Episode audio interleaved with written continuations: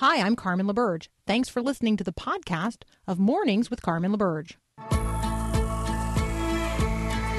Your daily encouragement that God has the world in the hollow of his hand. This is Mornings with Carmen LaBerge on Faith Radio.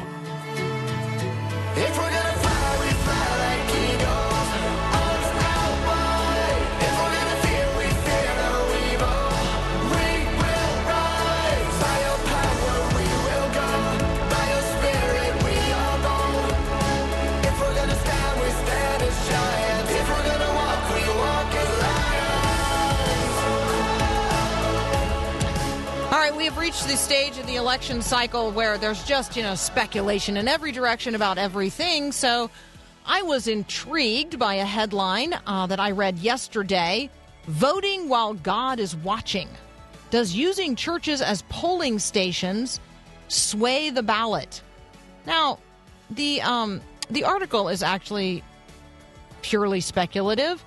Uh, it acknowledges that uh, we have 350,000 churches, mosques, temples, and other religious establishments across the country attended by more than 150 million Americans, primarily for spiritual and social relationships. But during elections, many of those places and spaces double as centers for civic life. That is the way the um, the article, the the the author of the article frames it. And so um, let me just let me just add this, or just ask this: Where do you vote? Where do you vote? I either vote at my little uh, town hall if it's a primary, or I vote at my high school, my local high school, if it's the general election. Where do you vote? And if your answer is I vote at a church, or I vote in a mosque, or I vote in a temple, or I vote in some other religious establishment, um, then what the author is seeking to provoke you to ask is does that influence how you vote? Does where you vote influence how you vote? Okay, my answer to that question is no. My vote is not going to be influenced by where I am. But the article, the the the lead is, and the question provoked by the headline is, voting while God is watching. Does using churches as polling stations sway the ballot?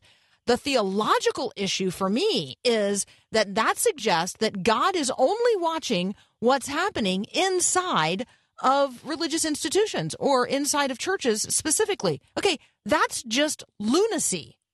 Okay, God is the God who sees. God sees you no matter where you are, no matter what you're doing. He knows whether or not you're voting, and He knows who you're voting for, and He knows what you're. It, it is meaningless uh, the where you vote is meaningless to that part of the conversation. God is everywhere if He is anywhere, and there isn't anywhere that God is not watching. So there you go. That'll be my uh, my question, sort of contrary to the headline that it matters where you vote. It does matter that you vote. All right, Eugene Cho is up next. He's the author of Thou Shalt Not Be a Jerk, a Christian guide for engaging politics. We'll be right back.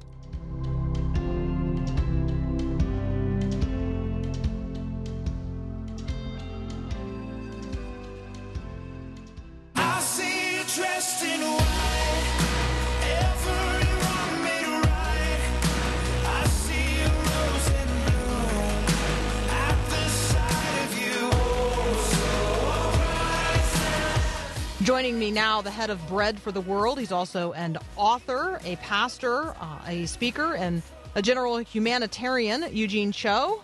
Eugene, welcome to Mornings with Carmen. Carmen, thank you so much for having me. Absolutely. Okay, so I, will just admit I was intrigued by your new book, Thou Shalt Not Be a Jerk. Now, first of all, that is a great title. Tell us what it's about. Well, uh, again, thanks for highlighting the book. The subtitle is A Christian's Guide to Engaging Politics. And I'm trying to tackle two topics that people aren't supposed to talk about publicly.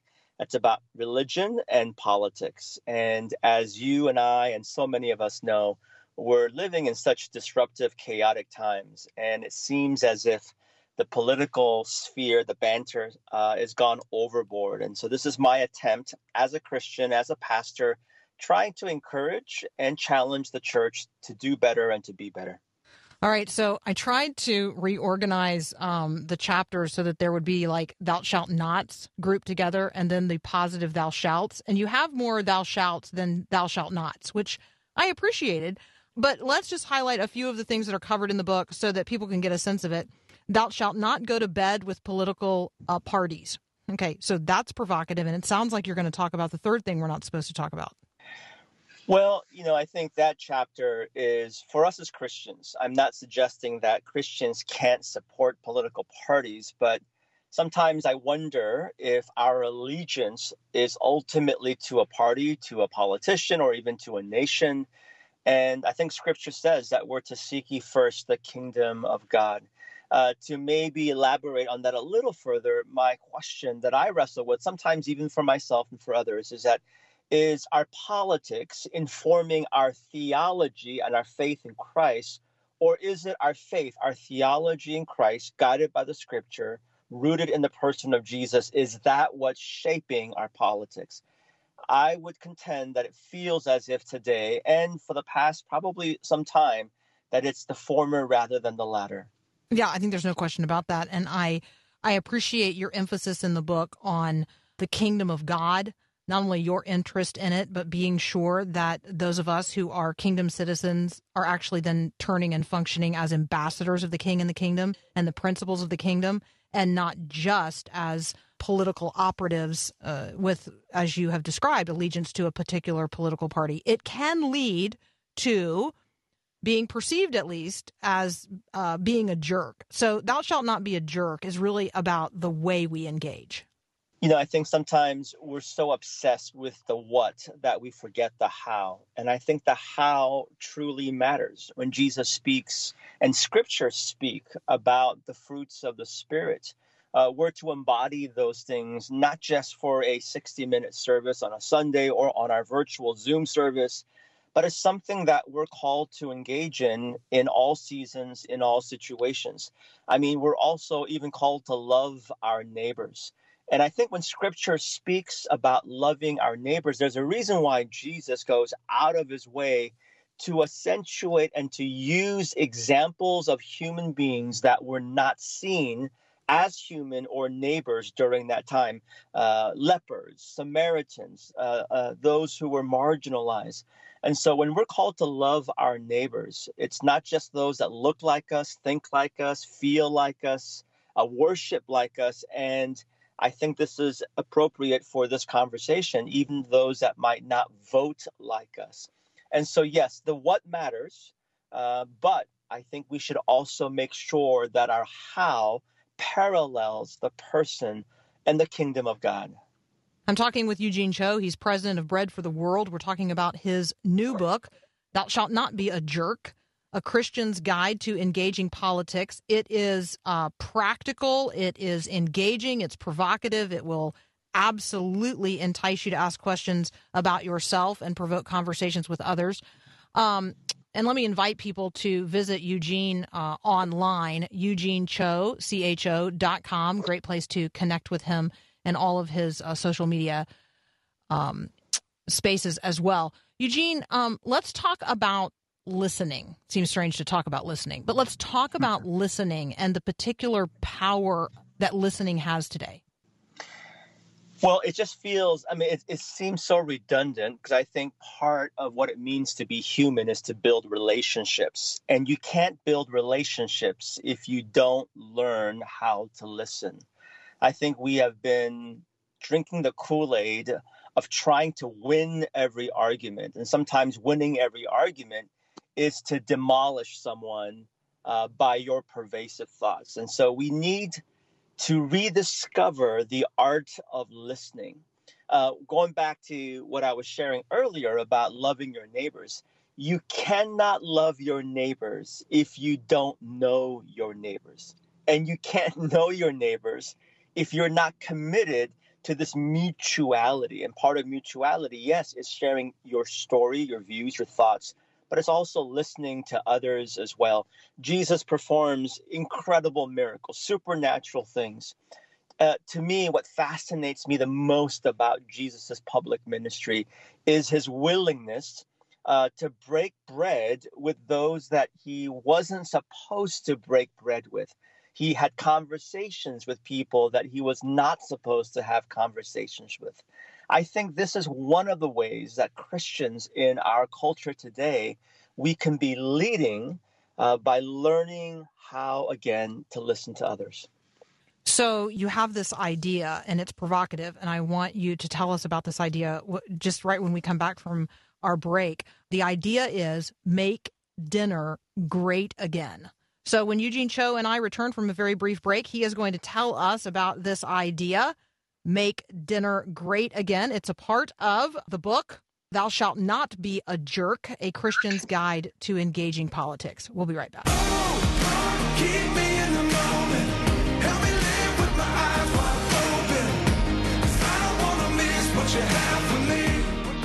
All right, resuming my conversation with Eugene Cho. He is the president of Bread for the World. You can find him at eugenecho.com. The book is Thou Shalt Not Be a Jerk A Christian's Guide to Engaging Politics.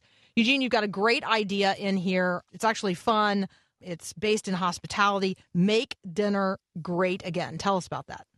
Yeah, I, I can't take credit for this idea. This was started by two Asian American women, Justine and Tria, and they began this organization called Make America Dinner Again. MADA is the acronym for it. And how it started, it's really interesting. It started after the last presidential election, and they honestly share on their website that they were devastated by the election of President Trump. And as they were trying to process what happened, how it was that it came to be that he became elected as president, they wanted to look within their social circles to have conversations with people who voted for Trump, and they realized that they knew zero, zilch. They didn't know a single person that voted for Trump, and it not wasn't just in their inner circles; it was in their wider circles as well. And I think in some ways it speaks to the echo chambers that many of us create in our own lives. So they decided to put something out on social media explaining their situation and wanting to create a safe space where everyone brought a little dish to share, that the intent wasn't to accuse, it wasn't to shame, it wasn't to vilify. They simply wanted to understand others in their thought processes. And that became the genesis of Make America Dinner Again. And it has uh, spurred on in cities all around the country. And in fact, other nations have also created their own versions of Make America Dinner Again. I joined uh, my particular chapter in Seattle, Washington.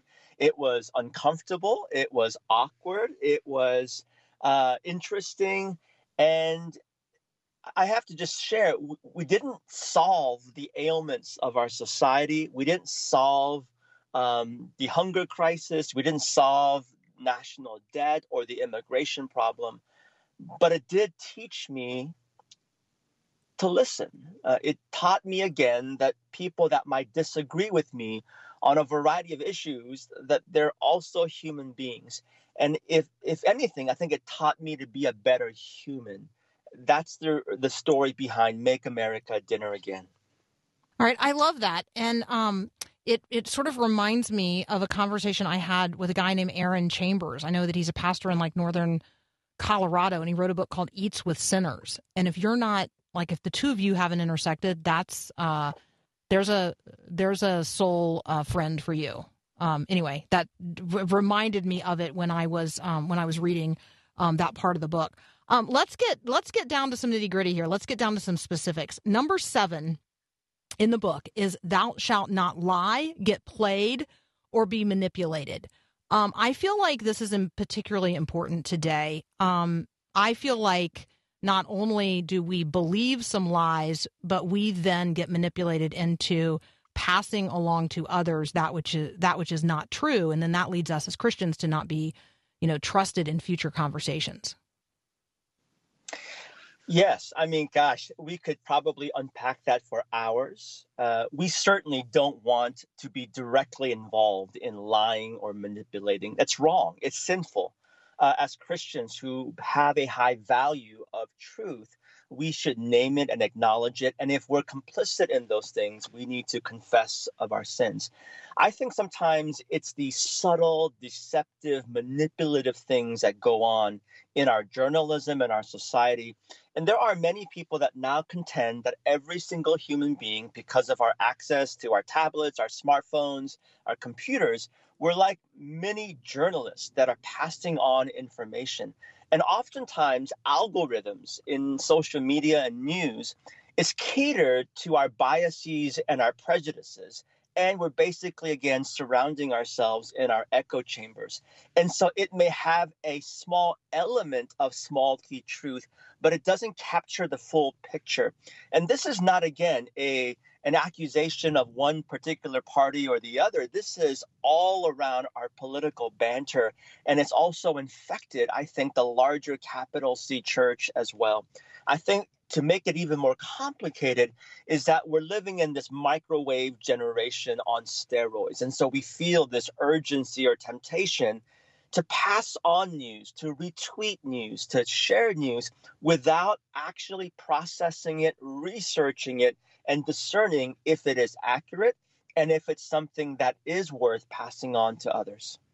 Eugene, I'd love to uh, give you the opportunity to talk a little bit about one day's wages. This is a really visionary and potentially transformative idea. So, can you can you share with people about one day's wages? Absolutely. And, and, thank you so much for asking this question. My wife and I, and our three young kids back then, a couple of them are in college right now. But about 11 years ago, we were convicted by the Holy Spirit after experiencing with our own eyes some of the disparity of injustice and hunger and poverty around the world. And so it's a long story, but as we came back home, uh, we felt convicted to spend some time praying, processing how we should respond. And after some time of discernment, we were convicted to give up our year's wages. And so back then, we're a one income family. And I share this not to sound holier than thou. Uh, we're not trying to pat ourselves in the back, but part of the reason why we divulge this is because we don't want to ask anyone to do something that we're not willing to do ourselves. And so during this time of giving up our year's wages, it took us actually three years of saving, simplifying, and selling things that we didn't need. And during that three years, uh, we were given this vision of starting an organization called One Day's Wages, where we're trying to inspire people around the world to consider giving up at least one days of their wages, at least once a year, and all of it, 100% of it, we uh, invested in carefully vetted projects around the world that are focused on eradicating, ending, fighting extreme global poverty. So it's been about 11 years. We've had about 13,000 plus donors give approximately 8 plus million dollars. We've had churches and companies and musicians. And again, it's just a simple concept that you don't have to be a rock star or a millionaire or the owner of Amazon or Microsoft. Like every single human being, we have the capacity to be a philanthropist, which in its root word literally means a lover of humanity, someone who cares for one another. And so that's the story of One Day's Wages. People can look online at onedayswages.org to join the movement. All right. I just love it. This is one of those things that, you know, like started at a kitchen table in prayer between a husband and a wife, and it's literally changing the lives of people all over the world. So if you're listening right now, um, I want you to check it out. One day's wages, one day's wages.org. You can visit with Eugene uh, at eugenecho.com. You can also check out Bread for the World.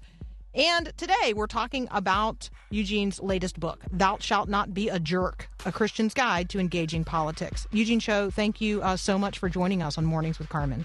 Carmen, thank you again so much and blessings to you and to all your listeners. Likewise. We'll be right back.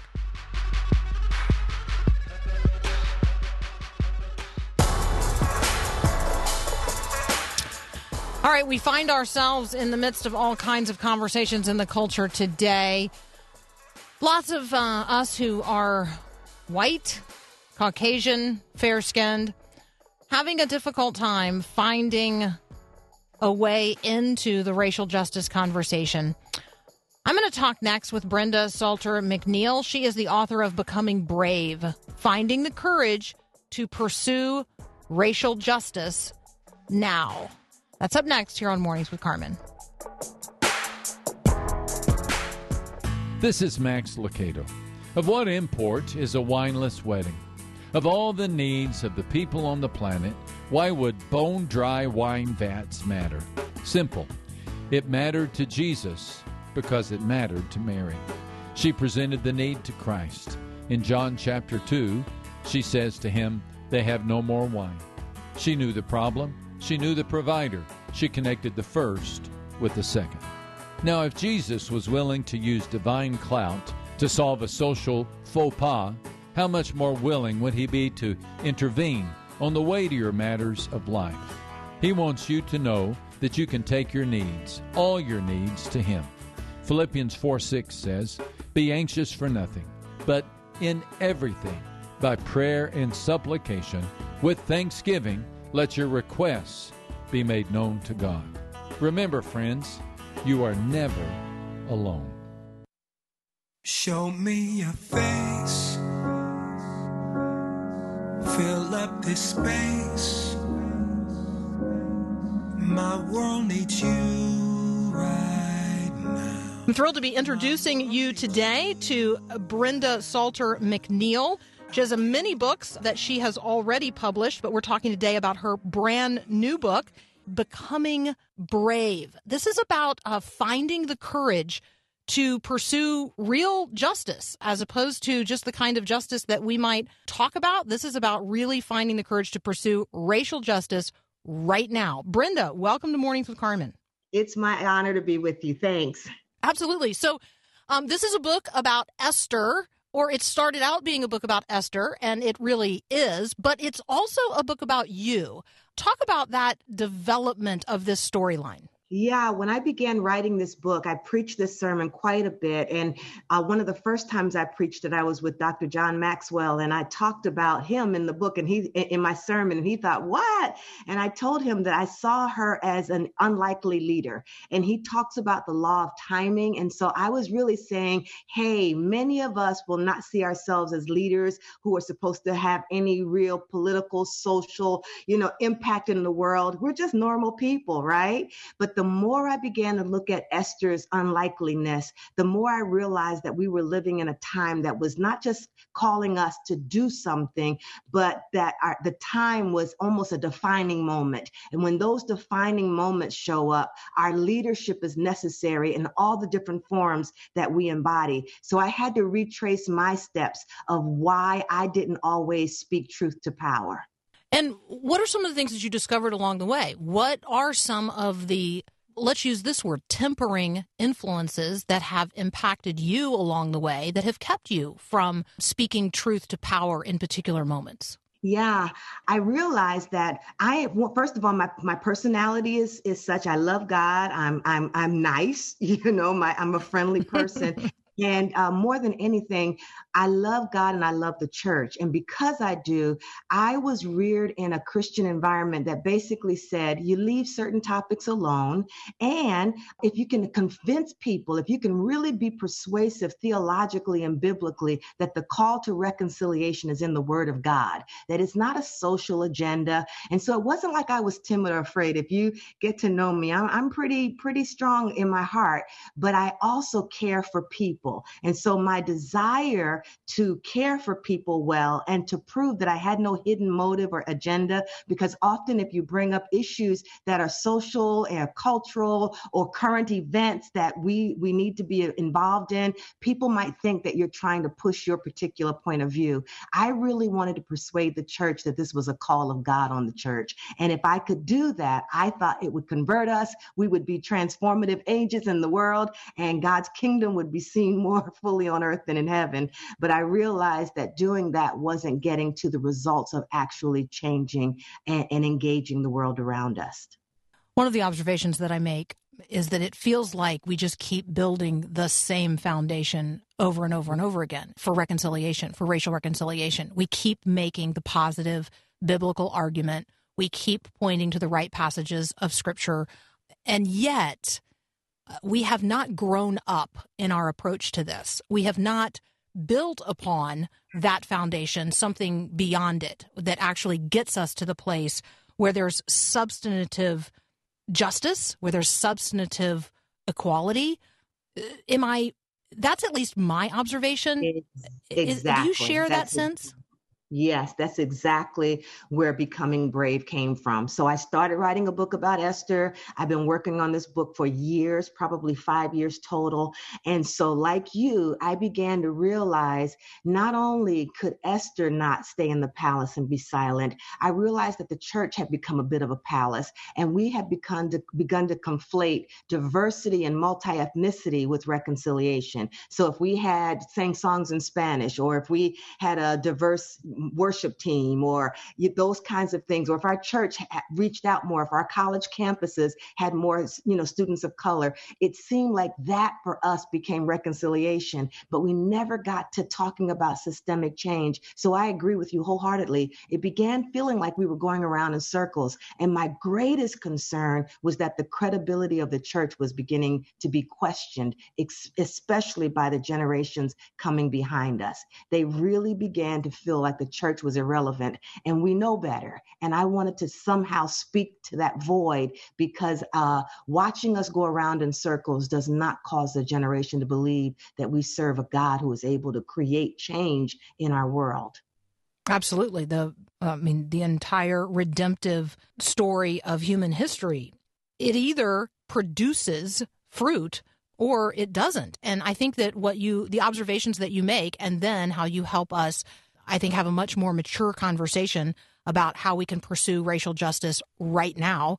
It's going to help the church become more fruitful in the right ways but it is it is going to require some pruning and some paring as well. I don't deny that, and some tilling of soil. I'm talking with Brenda Salter McNeil. She's the author of Becoming Brave: Finding the Courage to Pursue Racial Justice Now. Brenda, you have a chapter in here about the prophetic power of lament. We have actually been talking during sort of this several months of COVID. Um, we've actually been talking a fair amount about lament. You bring a different approach to that conversation. Talk with us about the prophetic power of lament. Yeah, I really do appreciate Mordecai because I think we need him now. We need people like Mordecai who calls a thing a thing, who is willing to make a public uh, spectacle of himself to call Esther's attention, all of us who have somehow become isolated and insulated and ignorant in the palaces that have come around us. Our palace can be our job, our palace can be our college campus, our palace can be our cul de sac, our palace can be the church. And there are people whose lives are literally being destroyed, but we're never really close enough to see that for ourselves to understand what's happening. And so lament is not just weeping and wailing just to, to grieve. It is literally a public call to pay attention. It's a public call to say that this should break our hearts. So I think about things that are happening in our world right now, and silence is not, not going to heal us. Mordecai weeps and wails. And when Esther says, Hey, Mordecai, here's some clothes, cover yourself up, stop all that, he sends those clothes back because I want to suggest that it is time for the church to cry out. It is time for us to no longer continue to look at things like George Floyd being strangled in public after nine minutes. Now, I understand that law enforcement has to do what law enforcement does, but after nine minutes of a person being under a person's knee, there's could have been a moment where that person would say, There is no longer a need to do this. And when that does not happen, that's when Mordecai says, This is wrong. Esther, you must pay attention to this. You must speak out about this. That's what I believe lament is about. It's not a mamby pamby gesture. It is a true crying out for God to pay attention and for the people of God to pay attention.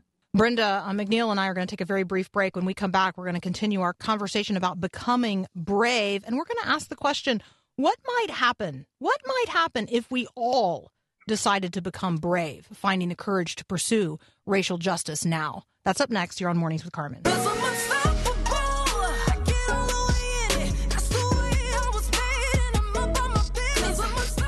Continuing my conversation now with Brenda Salter McNeil. You can find her online at saltermcneil.com.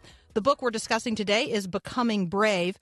Brenda, I love uh, how you talk about speaking truth to power and then the reconciling power of women. But I want to get to have the end in mind here, um, and that is what might happen. What might happen? Like, cast the vision of Yeah. what might happen if we all decided to become brave in the way that you are um, envisioning. Yeah, well, I'll answer it in two ways. One is that we can anticipate pushback, and some of that pushback will be severe, and some of it will be from family and friends, and other people will wonder what's wrong with us. Esther was really right to know that what might happen is that she could get in trouble. So when Mordecai initially says, You must speak to the king, uh, her first thought was, No way, you know, and I understand that. And so let me tell you quickly I had a gentleman who I don't know personally, but he evidently heard me speak at a conference or somewhere. He happened to be white, looked by his picture on his Facebook uh, page to be middle aged. And he said to me, and I quote, We liked you better when you just quoted Bible verses. Ouch. And that hurt. That hurt. I I can anticipate that the more we stand up and speak up, there'll be people who will leave our church, who will suggest that we're becoming po- political as opposed to spiritual. We can an- anticipate that those things will happen. But I also believe that we can anticipate this. I believe that we can see, like Esther, an opportunity to step into a kairos moment, a moment in history where God is doing something strategic. And that's what Mordecai says to Esther. And I'm saying this to the church. Who knows? Perhaps we've been called to the kingdom for such a time as this. In the middle of a, uh, of a pandemic, in the middle of divisiveness, in the middle of global crisis and national crisis and leadership voids and, and divisiveness, maybe this is the healing place that the church is supposed to step in. So I think this is our defining moment. And I think the church could reclaim its place as a beacon of light and healing for the world if we would dare step into this moment to speak the truth and to tell the truth about God's kingdom and what it really is supposed to entail. It's not supposed to be a place where people are divided along all kinds of lines, racial included. It's supposed to be a kingdom made up of people of every tribe and every nation and every language. And if the church could embody that, I believe people would turn to God.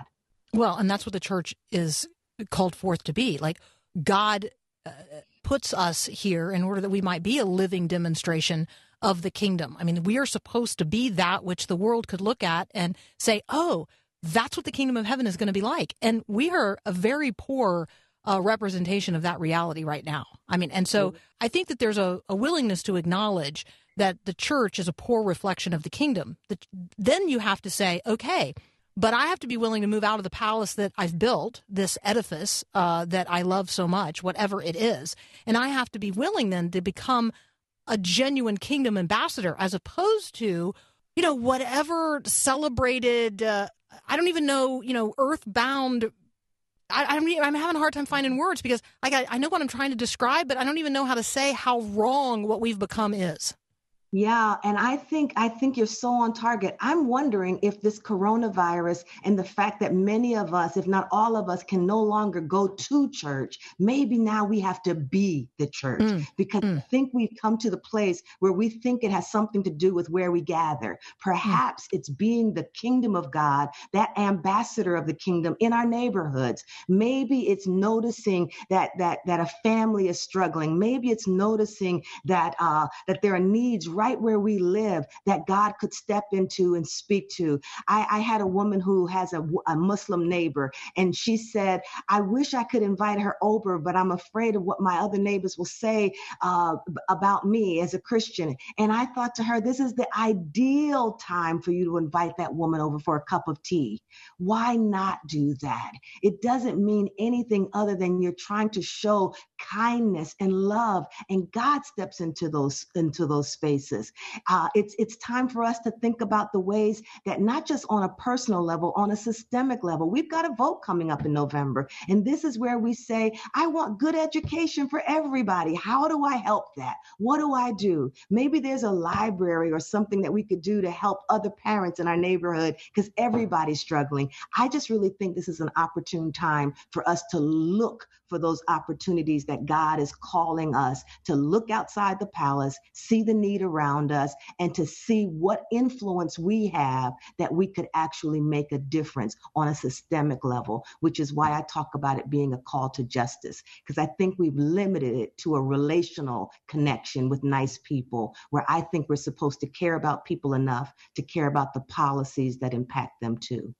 So I've seen some phrases lift up, lifted up recently that um, that as a white person, I am um, I'm learning how these phrases are used in other conversations that I have obviously not been party to on a fair number of occasions. One would be nice white people. The other would be uh, in relationship to white allies. And I just want to make the observation, Brenda, that there are those of us who we want to be allies, but we also don't want to get in the way, and we don't. We certainly don't want to in any way impede, you know, the very positive pursuit of racial justice. And so thank you for the way in which your book, Becoming Brave, equips us to not only see Esther, but to see you and to hear you and to learn how we can participate and grow up in every way as fellow believers in Christ. Um, that together we might more effectively show forth the gospel to the world um, you know, through reconciled relationships, not just me reconciled to God in Jesus Christ, but substantive reconciliation in the world that God so loves. Exactly. And you know what? I'm on the journey too. I talk about reconciliation as a journey. Esther didn't just wake up one day. She went through a process. So we're going through a process and we will make mistakes. So for people who are afraid to take the first step, I'd say don't don't worry so much about protecting yourself. If you make a mistake, at least say I was trying. I would say this is a time for us to just give it a shot. When we see our children take their first step and they stumble and fall, we don't scold them. We kind of say step up honey, try it again. And that's what I want to say to my white uh, Christian friends and brothers and sisters. Yes, there'll be mistakes, but at least you want to get make the effort to try. So I appreciate the way you're using your program to do this. I appreciate the way people are understanding that it can't just be relational. I can't just make a friend. I do have to start thinking about systemic issues, and that includes me too. Carmen, I'll tell you something. I can speak Spanish. I love Latino people. I sincerely do. And I went to Costa Costa Rica for summer to learn how to speak Spanish and fluently. And I came back and God really challenged me. I was asked to go to Washington, D.C. with a group of clergy uh, people to talk about immigration reform, not from one side or the other. There were both Republicans and Democrats and other people in between. And we were just called to say, we should care about fixing this. And I was afraid to go because I'm not political. I don't know much about immigration reform, but I did go because God said to me as I was coming back from Costa Rica, you can't say that you love people and not care about the policies that impact those people. And so I know now that I want to say something, even if I get it wrong. I am trying to advocate in a way that demonstrates I know that we have to see systemic change. I love it, Brenda. Um, it's a delight to uh, to meet you, albeit uh, over the air. Um, I look forward to cultivating not only uh, a relationship with you personally, but also cultivating this effort together to really pursue racial justice uh, in a way that is is transformational for us as a culture. The book is Becoming Brave. You can find Brenda at saltermcneil.com. Brenda, thank you so much for joining us on Mornings with Carmen. It's been a pleasure.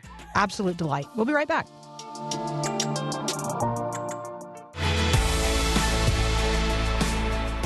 When was the last time that you actually just spent time in the Gospels, Matthew, Mark, Luke, and John, and you just intentionally read through? You made a study of all of the places where Jesus teaches about the King, the Father, or the kingdom of heaven, where Jesus says, The kingdom of heaven is like, the kingdom of heaven is like, the kingdom of heaven is like. Um, make make a study of those passages and note what the king and the kingdom are like because you and I are supposed to be supposed to be ambassadors of the kingdom, a provisional demonstration of the kingdom of heaven here in the midst of the kingdoms of this world. That's who we are. We talk about identity. We are, yes, image bearers of the living God. Yes, we are the redeemed people of God. Yes, we are a priesthood of all believers. Yes, yes, yes. And we are ministers of reconciliation. We are ambassadors of the king and the kingdom. So that's an identity issue. But in order to rightly represent or represent Christ in the world, we actually have to know him. We have to know the king. And we have to know what the kingdom is like if we want to live in the midst of the kingdoms of this world as a provisional demonstration of another kingdom. All right, so be on the lookout today. This is your bolo. Be on the lookout today for opportunities to reflect the king and the kingdom in the midst of the kingdoms of this world. Have a great day, and God bless.